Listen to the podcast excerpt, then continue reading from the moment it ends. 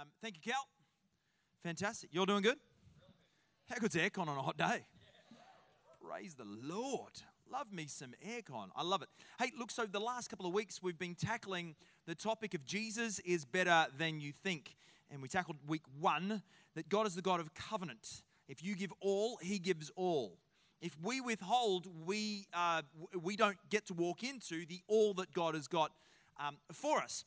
And the picture that we talked about was from um, Isaiah, where we are the uh, we are the clay and He is the potter. So if God is the potter and we are the clay, then I, I don't get to be rebellious. When I say God, I am completely in Your hands.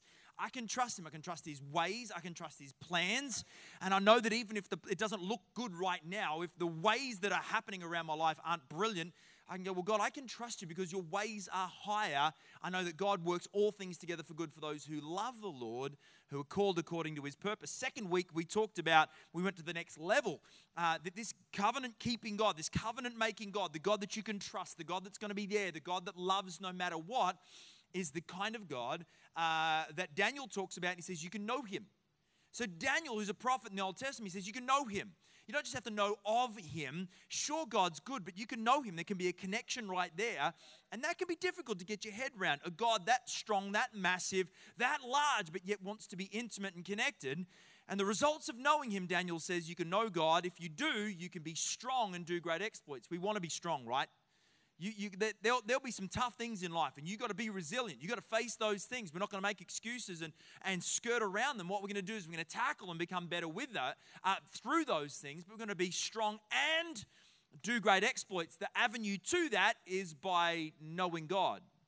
Uh, and that's one of our key things. You'll see um, occasionally up on the screen. It would have happened already tonight where would have been a screen that said, This is really simple of what we're all about. We want people to know God. We want people to find freedom. We want people to discover purpose.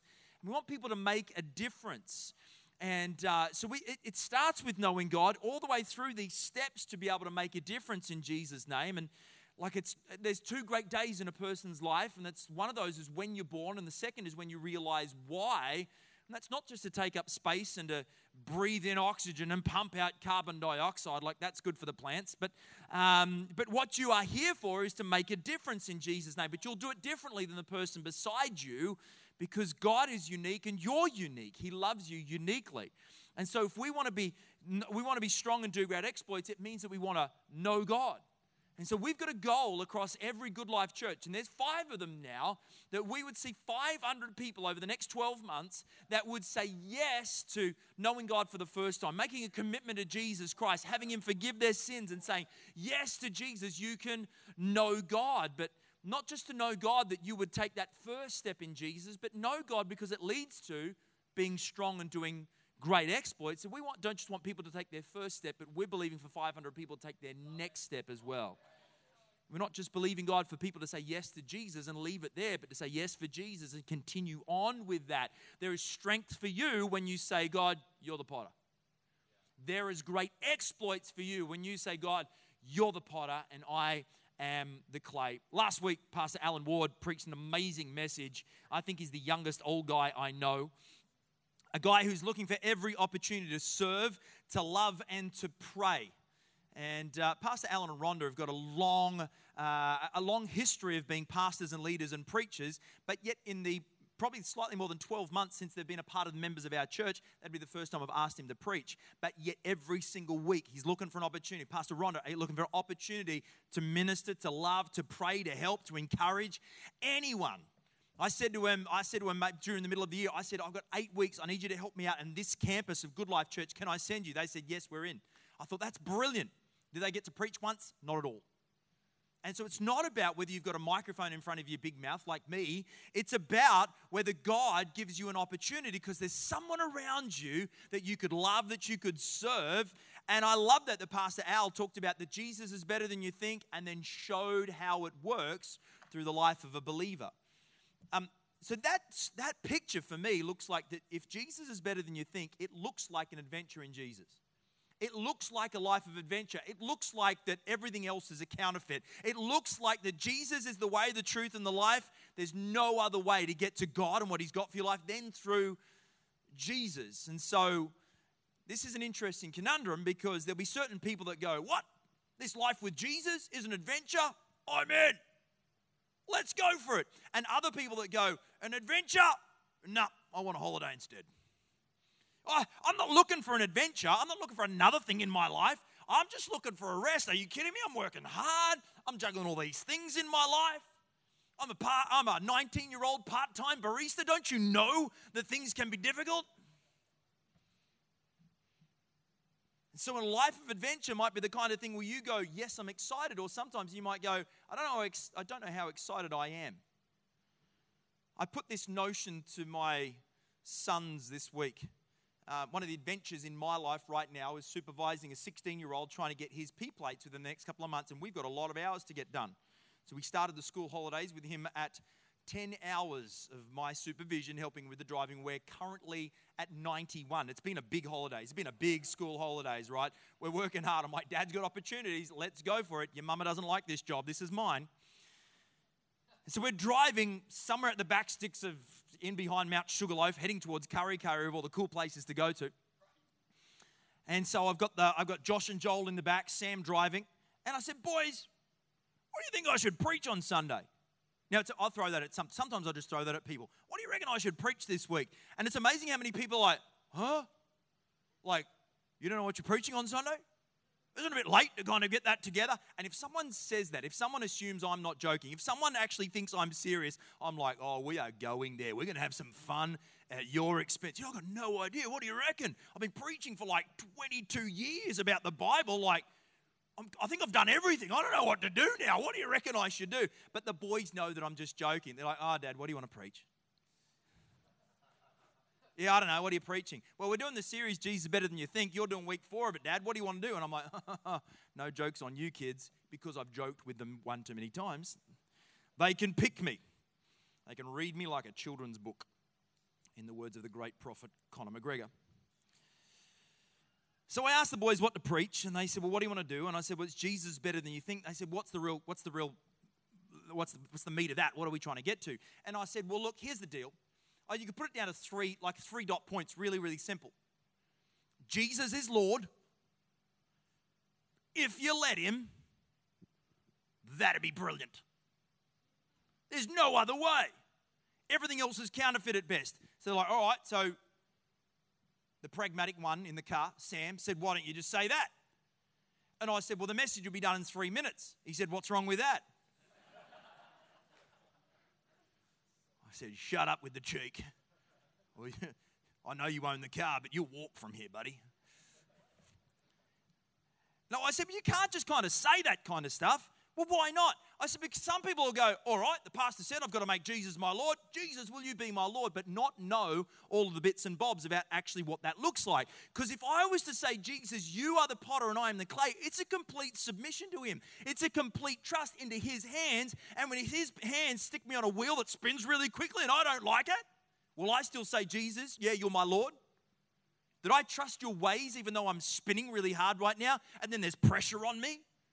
What about I have to go into the fire in the kiln? What if I'm on the shelf? Jesus, you are meant to use. I love it when people say, God, use me. And then they get used. And then the response is, Oh, I can't believe it. The church used me. Like, oh, wasn't that your prayer? Wasn't that the whole point? Jesus, use me. Oh, I got used. Okay? Love it. Good answer. But you can't just kind of say, yes without knowing that saying yes to Jesus is a yes to his ways, not just his great plans. You can trust him. Uh, but then there's other issues with that as well. What if you were to say, what if you were kind of like me? Because if someone says you've got to do something, I'm like, you reckon I've got to? Watch me sit back, tell me what to do. It's just not on. You can't just kind of say, make Jesus your Lord. Get stuffed, mate. Well, that would be my response. You can't tell me that kind of stuff. Or here's the other option you say yes, and say yes, but just in the parts that are convenient within our lives. Because if I'm saying, yes, Jesus, you are Lord, this includes everything. This includes my hopes and dreams, my future, the handling of my finances, the confession of my mouth.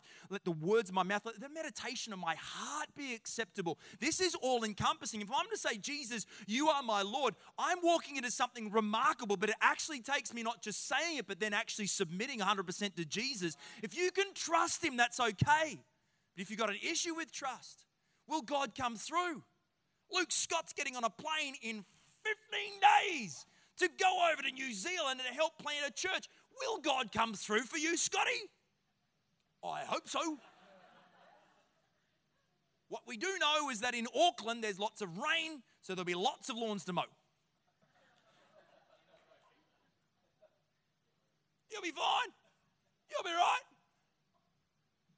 But you're like, really? Is that how it works? I'm gonna, am I to trust God's plans for me? That when Luke goes, you know what? I kind of felt like God say, yes, go. And then I've got all these doubts and I've got all these reasons why not and why it would be more convenient if I didn't. But am I going to trust his plans for my life and then take the next step and go, I'm going to trust his ways as well? Can I actually say, Jesus, you are my Lord? It's a great, amazing adventure where you walk into the greatness of God, where your life will be bigger and the world will be better, but you don't have to do it. You don't have to. And so, this whole thought of an adventure is not just trying to navigate while a 16 year old is trying to get his L plate hours.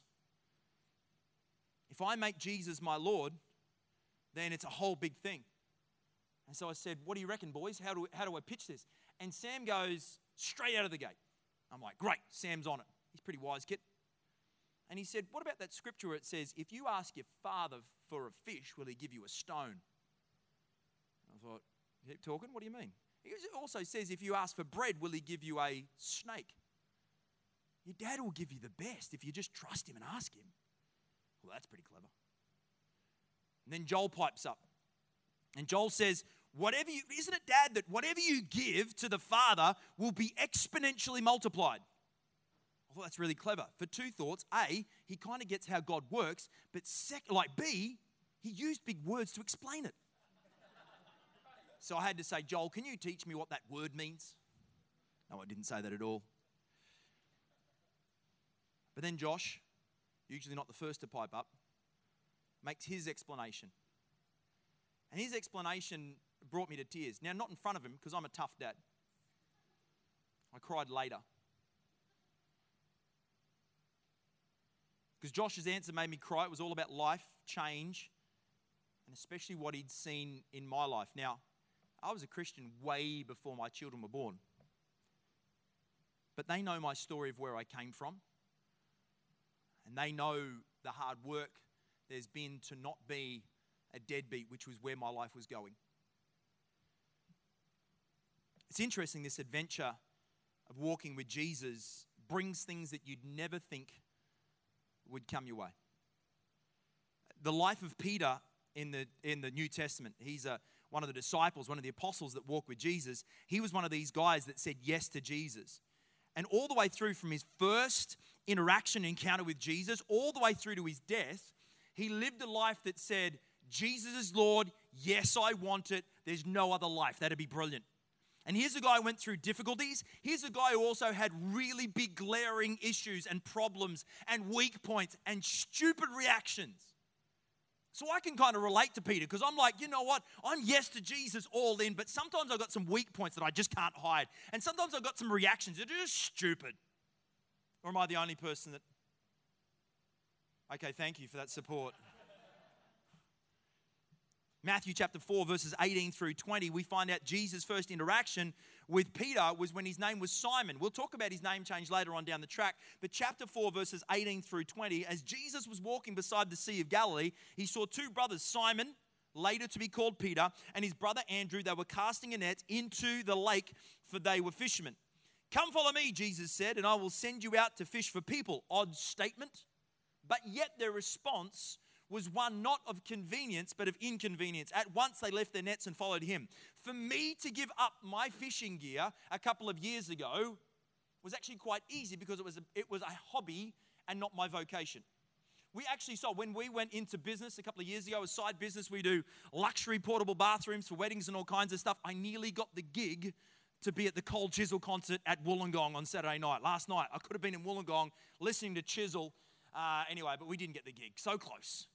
And so, but we went into business, and I'm like, we're not going into debt to go into business. And so we had all of our savings, but there was a gap. And so we went, right, what can we sell? Beck was selling everything. I, like, she went into the garage and goes, look at all these toys you own. I'm like, ooh, stand back. Get behind me, Satan. And I went, look, everything is an option, but just not, I just need to have one surfboard. Just one surfboard. Which one do you want? And I said, the most expensive one. She goes, all right, you deserve it. I said, yeah, I do. But everything got sold. It was all going on Gumtree. I thought the kids were going to be up for next. Like, I thought, you know what? We're going to get this business and have less kids to feed. That's probably a better financial option. But we came to selling my spearfishing gear. Stuff that was actually quite expensive. Big long flippers that are hundreds and hundreds of dollars worth. And we sold them on Gumtree for a fraction of the price and it wasn't that much of a big deal because it was a hobby. But Jesus goes, Follow me and I'll make you fishers of men. These boys' response was immediate. This was their vocation, this was their hope, their future. This was the way of taking care of their family. And Jesus says, Follow me and I'll make you fishers of men. And they immediately, at once, left the nets and followed him. It's interesting when Jesus calls, our response is quite massive in the whole picture if your priorities align to Jesus, you go from fixing your priorities then to into the purposes of God. And if you'll go with the purpose of God because if you aligned your priorities, then there's the power of God available for you in all of those priorities and all of that purpose that God has got for your life. But if I right back here don't align my priorities with His priorities, I'll get to a point where I need His power, and all of a sudden I'm so distant from it because I didn't align my priorities, I didn't walk into His purposes and His plan, and I'm lacking in the power that I very much need. You will need it because life happens. Peter made a decision I'm going to reprioritize. I'm going to make my priorities align with God's purpose, and therefore he was able to walk into God's power. Now, you look at God's power working through him. It happened a lot of different ways, but it's a great example in Matthew chapter 14. And it's where Jesus was like, You guys go on the other side of the lake. I'm going to go up on the hill to pray. And in the middle of the night, he's like, I'm done praying. I'm going to go and find the boys. And he's walking across the water. Cool party trick. And all the guys are like, What? It's crazy. There's a ghost. And so Jesus like, No, I'm not a ghost. The guys go, Peter goes, If it's you, Lord, tell me to come. And Jesus goes, Come. And I think, Peter, you haven't thought, what about if it's a lying spirit? Because if it's a lying spirit, you're in big trouble, mate, because we know you can't swim, especially in the middle of the night. No one can pick you up. There'll be the shrieking eels from Princess Bride come and get you. and so, you got this situation where he says, Come, and Peter goes, Okay, Amazing how much obedience gets you now to need the power of God, and He meets you on the other side of your obedience. The power of God is always on the other side of inconvenience and always on the other side of obedience. But if I won't be inconvenienced, if I won't be obedient, I won't walk now into His power. So Jesus says, Come, and He starts to walk on the water. It's amazing when you set your priorities right with God and then walk into His purpose and then I walk into His power how many times I think, how good am I with these steps that I'm taking? How brilliant am I? It was interesting because Josh's comment about me was a little bit about where I came from and where I am now. And I'm not planning on staying where I am right now, I'm continuing to take further steps. But how easy is it for me to go, you know what? There's no way I'd be a decent husband or father without Jesus in my life and about the Christians that have actually shown me the wisdom out of the Bible and kicked my butt when it was required. And I get to this point and go, hmm, I'm a pretty good uh, husband. Man of God, I just sent my wife on a week long cruise through the South Pacific. When she uh, came off the plane yesterday, four Conant men standing at the airport in suits with signs Rebecca Conant, your chauffeur awaits. She got home, there was a lamb roast dinner. The house was cleaned. I don't know if you've ever lived with teenage boys, there's a miracle right there. I got so many husband points. Here's the problem with husband points they reset every day. So I'm back at zero. just try and earn some husband points. But how many times I get to the point I'm like, how good am I? And then forget how far I've come, and then it wasn't me that gave me the step. It wasn't me that gave me the strength. It wasn't me. It wasn't my wisdom. It was the wisdom from the Word of God. It was I said yes to Jesus, you are Lord. But then every step from that point has been a trust in Him, and He's been the one that's upheld every one of my steps. And Peter gets out on the water, and all of a sudden he's like, Whoa, check, this is quite a big storm around. How many times we're taking steps in God, and all of a sudden there's a storm? God, can I trust you? Do you have my best interests at heart? God, am I going to do it your way? I'm going to choose my way. And at that point, you'll find out Peter takes his eyes off Jesus and onto the storm, and all of a sudden he starts to sink. And his response is, Lord, save me. First word, Lord, save me. I've found I'm in situations where either I've stepped out in, and here's the deal Peter's the one who's gotten out of the boat, the other pansies are in the boat. How many times have I taken great steps to do what God's called me to do, and I end up feeling like I'm sinking? Very happy that I'm able to put my eyes back on Jesus and say, Lord, save me. Jesus picks him up. I would have said, Mate, you idiot. You should have kept your eyes on me. But Jesus grabs him by the hand and lifts him up and then starts to talk about his faith. Then, together, hand in hand, they walk back to the boat. If I was Jesus, I wouldn't have lifted him completely out of the water. I probably just dragged him a bit. And then as I got back into the boat, I would have kind of banged him up the side a little bit. Idiot, mate, keep your eyes on me next time. That'll learn you. Maybe not. Maybe just thought that would be fun to say. But because Peter has already made the decision, You're my Lord, even when he's taken a great step with God and it doesn't seem like it's working out. You ever been in those situations? I'm trying, God, I'm doing my best. Even in the middle of that, Lord, save me. And he's right there. We get to this situation in Matthew chapter 16, and now you've got Jesus asking the guys, Who do men say I am? And Jesus is not actually having an insecurity problem right now. Matthew chapter 16 is on that page of my Bible. Verse 13 through 20, Jesus uh, came to the region of Caesarea Philippi. He asked his disciples, Who do people say the Son of Man is? They reply, Well, some say John the Baptist, others say Elijah, still others Jeremiah, one of the prophets. But what about you? He asked. Who do you say I am? Who's the first person to open his mouth? You guessed it. Simon Peter. He answered, You are the Messiah, the Son of the living God.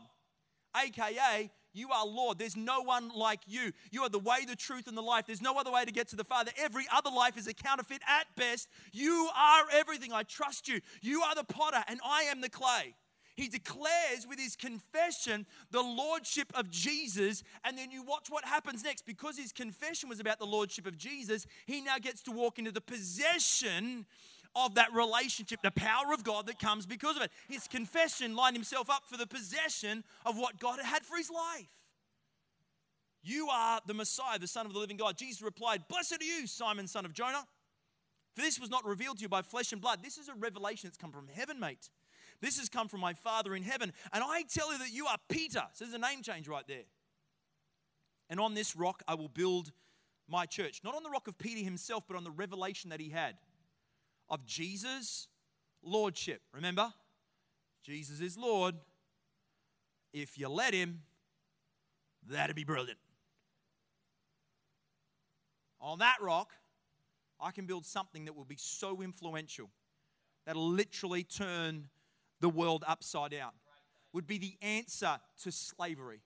That would be the answer to every problem. That would be the answer to suicide and depression. That would be the answer to every bad problem. The devil wants to come and rob, kill, and destroy. Here's the deal if you can live on that revelation that Jesus is Lord, if you let Him, that would be brilliant. I say, Yes, Jesus, you're my Lord, and I let you into every area of my life. It's the best life ever. It is available. And with Peter's confession, he leads to a possession of all the good and all the power that God has got for his life. Contrast that brilliant day when Jesus says, All right, you're the man. Petey, no one better than you. You got the keys to the kingdom of heaven. You're the guy that walked on the water. Pretty good, aren't you? I like you. I would have written my diary those words exactly. I've written home, mum would have texted, would have gone straight to Instagram. Jesus thinks I'm the man. Selfies with Jesus.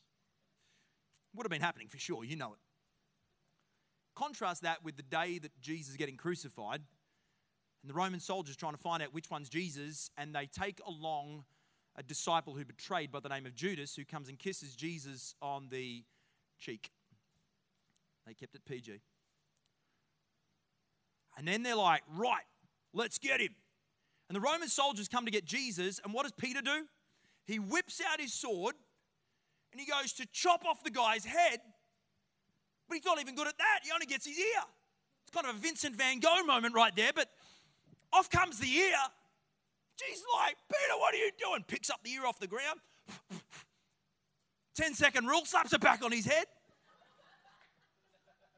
blows off the dirt. On it goes. What are you doing, mate?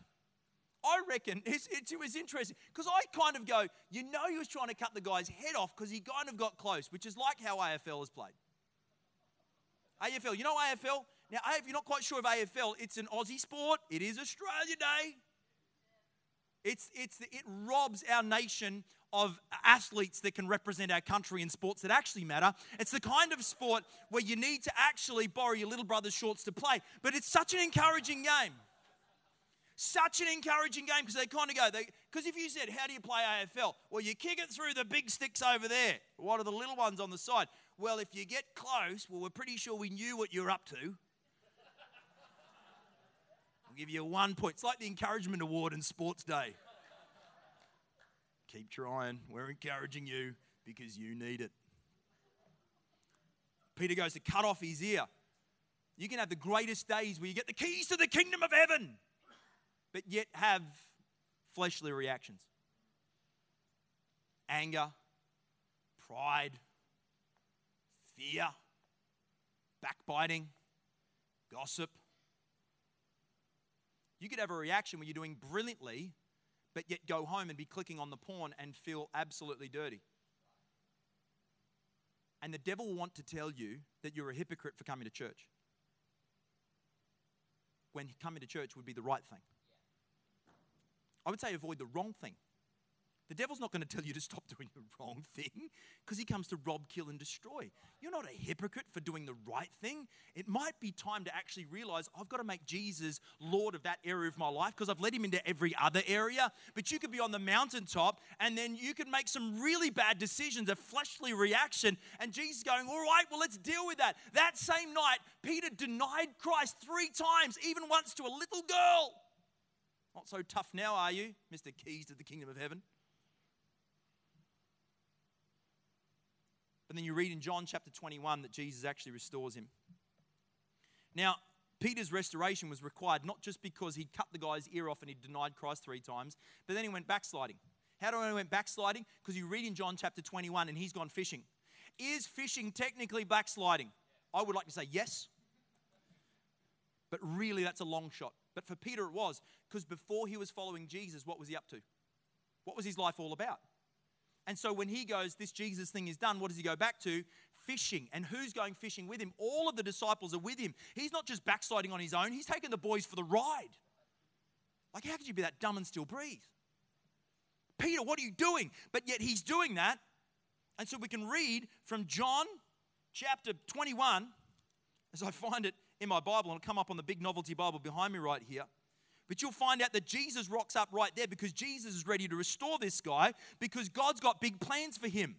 And even though you've made mistakes, Pete, I'm here for you. Even though you've made mistakes, you can still get restored in Jesus' name and actually build a great life. And so, what does Jesus do? He rocks up to the same place that Peter is fishing with all of the boys and they're out in the boat and they've been struggling, it's not working. But verse 4 of chapter 21 of the book of John, early in the morning, Jesus stood on the shore. But the disciples did not realize that it was Jesus. He called out to them, Friends, have you any fish? No, they answered.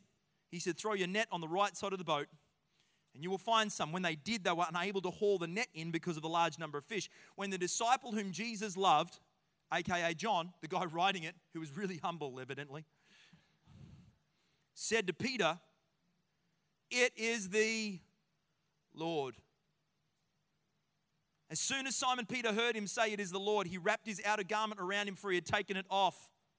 Some translations will let you know that when it said he'd taken his outer garment off, that he was wearing nothing underneath, which really means this was quite a backslidden fishing trip. But in this case, it just said an outer garment, so you're probably assuming there's inner garments, but some scholars would like to argue with you on that one. I think it's quite weird personally. But Peter says, I'm not going to go and see the Savior in this. I'm going to get wrapped up. So he gets his outer garment on. He just launches into the water. It is the Lord. So he just goes for it. Why? Because he's so excited. Because as much as he's made mistakes, as much as he's had weakness, as much as he's had reactions, as much as he's done the wrong thing, Jesus has come back again. And that is the opportunity for every person that says, Lord, you are my Lord. I might have stuffed up, but you are my Lord. You're here for me. I can't escape you. He'll never leave you and he'll never forsake you. And so Jesus comes to restore him by rocking up on the boat. And could you imagine Peter trying to swim with his big heavy outer garment? And the boy's going, You idiot, just get on the oars and just going right past him off the shore. He's like, What did I do jumping into the water? But he made it anyway. He made it to the shore. Imagine his reaction. Could you imagine his, his thankfulness? Is appreciation of a God who didn't stay distant but came and got involved. Jesus said, Bring me some fish. Peter goes, Oh, I'll do it. It's amazing when you realize that Jesus is Lord, that if he says it, obedience is the best option. It might be inconvenient. Oh, but I'm wet and cold, mate. Do we need the fish? Jesus said, Can I get some fish? He goes, Yeah, I'll do it. Didn't, didn't have to ask twice. I need you to jump. How high was Peter's response? Because you're Lord and I'm not. What does he do? Verse 12 Jesus said to them, Come and have breakfast. Because true freedom, because true restoration happens in real relationship and in real community. So when Pastor Cal Gibbs stands up later on tonight and he says, You know what? We've got mocktails. If you want to join a Connect group, who wants mocktails? He starts to dance, starts to sing. It's Australia Day. He's probably going to shake a leg for us. Maybe. We could ask. Could you do it for us? That'd be fun. We'll get a good praise song and you can shake. Anyway. Because he's like, who wants to go to a Connect group? Why? Because Cal wants you to understand, understand the same freedom, the same restoration that Peter found on that beach today is available for every single person. And it doesn't always just happen through a church service. It means that when we help each other and support each other to do that in real life, by actually being a part of community. Jesus said, Give me fish. Why? Because oftentimes it takes a meal to actually let the guards down. We're starting a whole church in Auckland, in a house. We're doing so many meals. Why? Because we're trying to build a team that would realize if I'm free, then I can take freedom to Auckland. Why do we do connect groups? It's because it's around a meal that we can be authentic. You've got to pull the guards down. You can come to church with your Hosanna face on, praise the Lord. The angels are with me all week. We're praising and worshiping up and down the ladders up to heaven. You can put the face on, but you can't do that in real community. So sometimes we avoid it because I don't want that. And sometimes we don't want that because we're scared of letting the guard down because we've been hurt before. Sometimes we're not listening to someone else.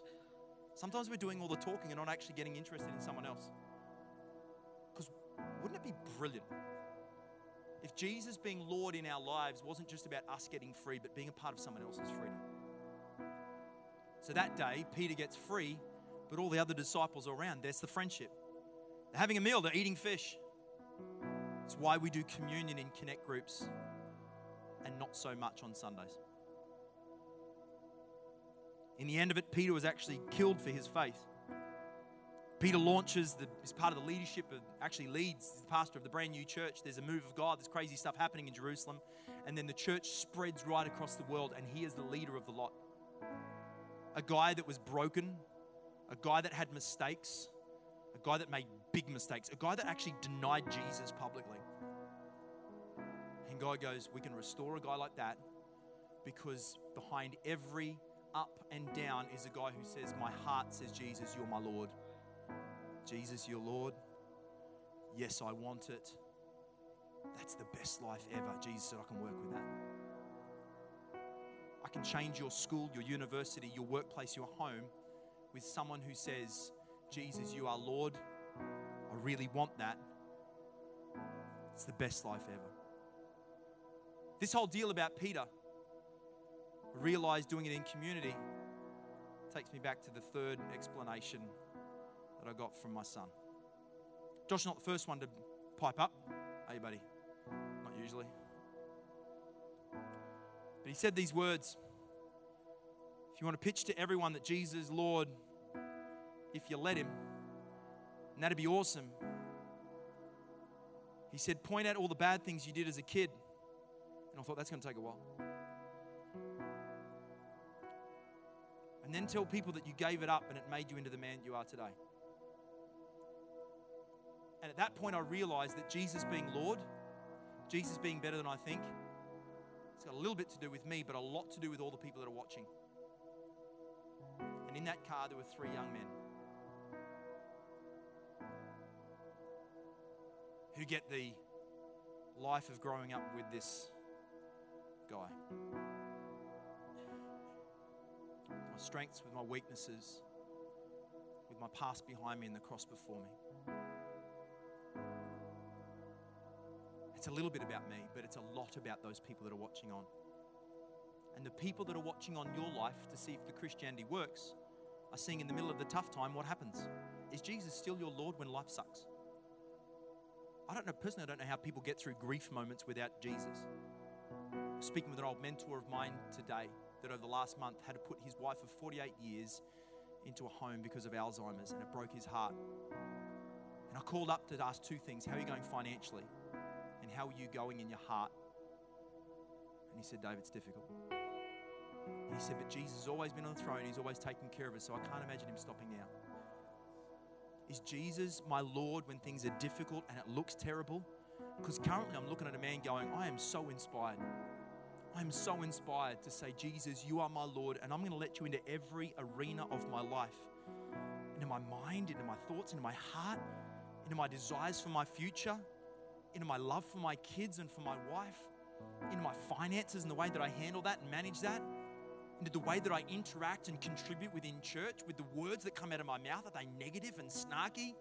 Are they cynical? Are they to build people up? I need to say, Jesus, are you my Lord?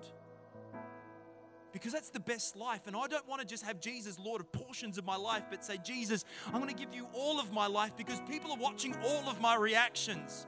And I want Jesus in all of my life because it's the best thing ever. And it's not always easy. But for my kids, I want to be able to say, Jesus, you are my Lord. And I might be weak and I might make mistakes and I might have my own fleshly reactions. But at every point, if I can say, Jesus, you're my Lord, restore me